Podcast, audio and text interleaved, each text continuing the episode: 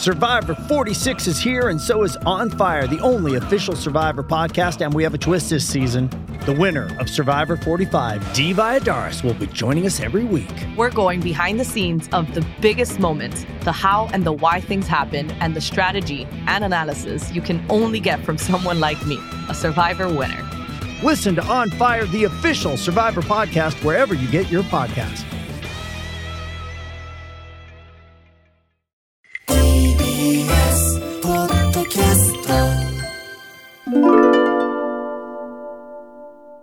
東京は突然、冬来たよねってなったり、あれそうでもないかなみたいなのを繰り返してますが、皆さんお元気でしょうか？こんばんは、河村です。えーいろんなもの自販機で売るようになったなっていうようなお話を前回しましたが、今回のお話、どうか一個人の感想ですので、大きな気持ちで聞いていただけるとありがたいです。いつもね、曲がる角の赤いコカ・コーラの自販機で、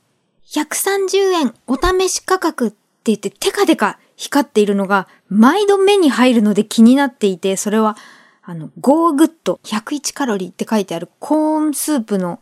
缶なんですけれども、ある日、もうそんなに毎日お試しと言われるならばって言って小銭を入れてガタン飲んでみた。で、案の定、最後に粒が残ってこう叩いてポンポンポンポンコーンの粒をね、あの飲みたくて、だけど汁が服に飛ぶみたいなことがあったり、この結構あっさりしてて薄いめな感じ。他のメーカーどんなかなっていうのが、もう今更ながら私の心にボーって火をつけまして、で、自分の中でルールを決めました。1日1本、昼下がりに基本買う。で、150円いかないコーンスープの缶を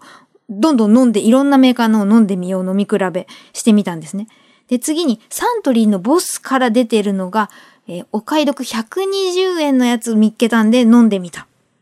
で、これも、あの、最後3口ぐらいでようやく粒が出てくる感じで、こう液体なき後飲み口の下にものすごくコーンの粒が溜まってる。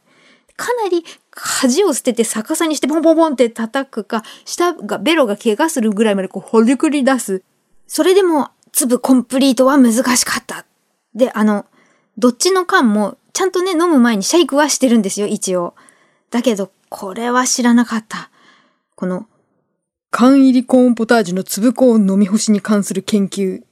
は各所で進んでいて、あの、残さず飲むための論文が出ていたり、まあ、とにかく飲み口の下をへこませればよかったんですね。すいません、無知でした。これ2012年の冬、関西大学の浅野さんという方が、今の X で、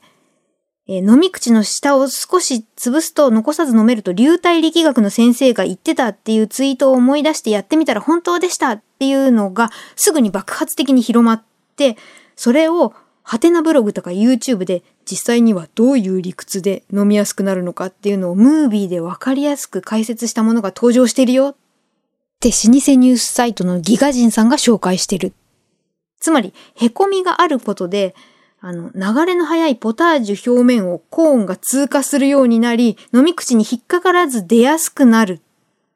で、また、飲み口下方に渦ができ、引っかかろうとするコーンを押し上げ、出やすくなっている。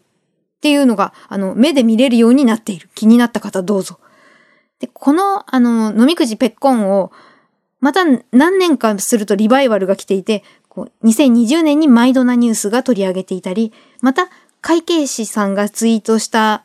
ツイートしてみると、今ポストか。するとまた1万を超えるリツイートとか、いいねがついたり、2022年に工学院大学の流体力学が専門の学長が解説。その後も科学のネタ帳、マカロニ、いろんなサイトで紹介されていたと思ったら、メーカー側も対策を練ってる。これ、ポッカ札幌さんのじっくりことこととろーりコーンの缶にいろんな説明が書いてあって、で、私味がこれ、あの、パウダー、粉のコーンスープでも出てますよね。だからか、一番こう真ん中のコーンポタージュスープっていう感じがしましたが、この粒問題について読み上げると、お客様から缶スープについて最後まで粒が食べられないのが悔しいっ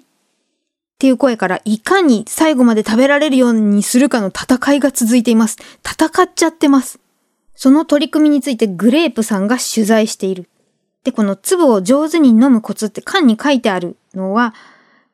しっかり振る。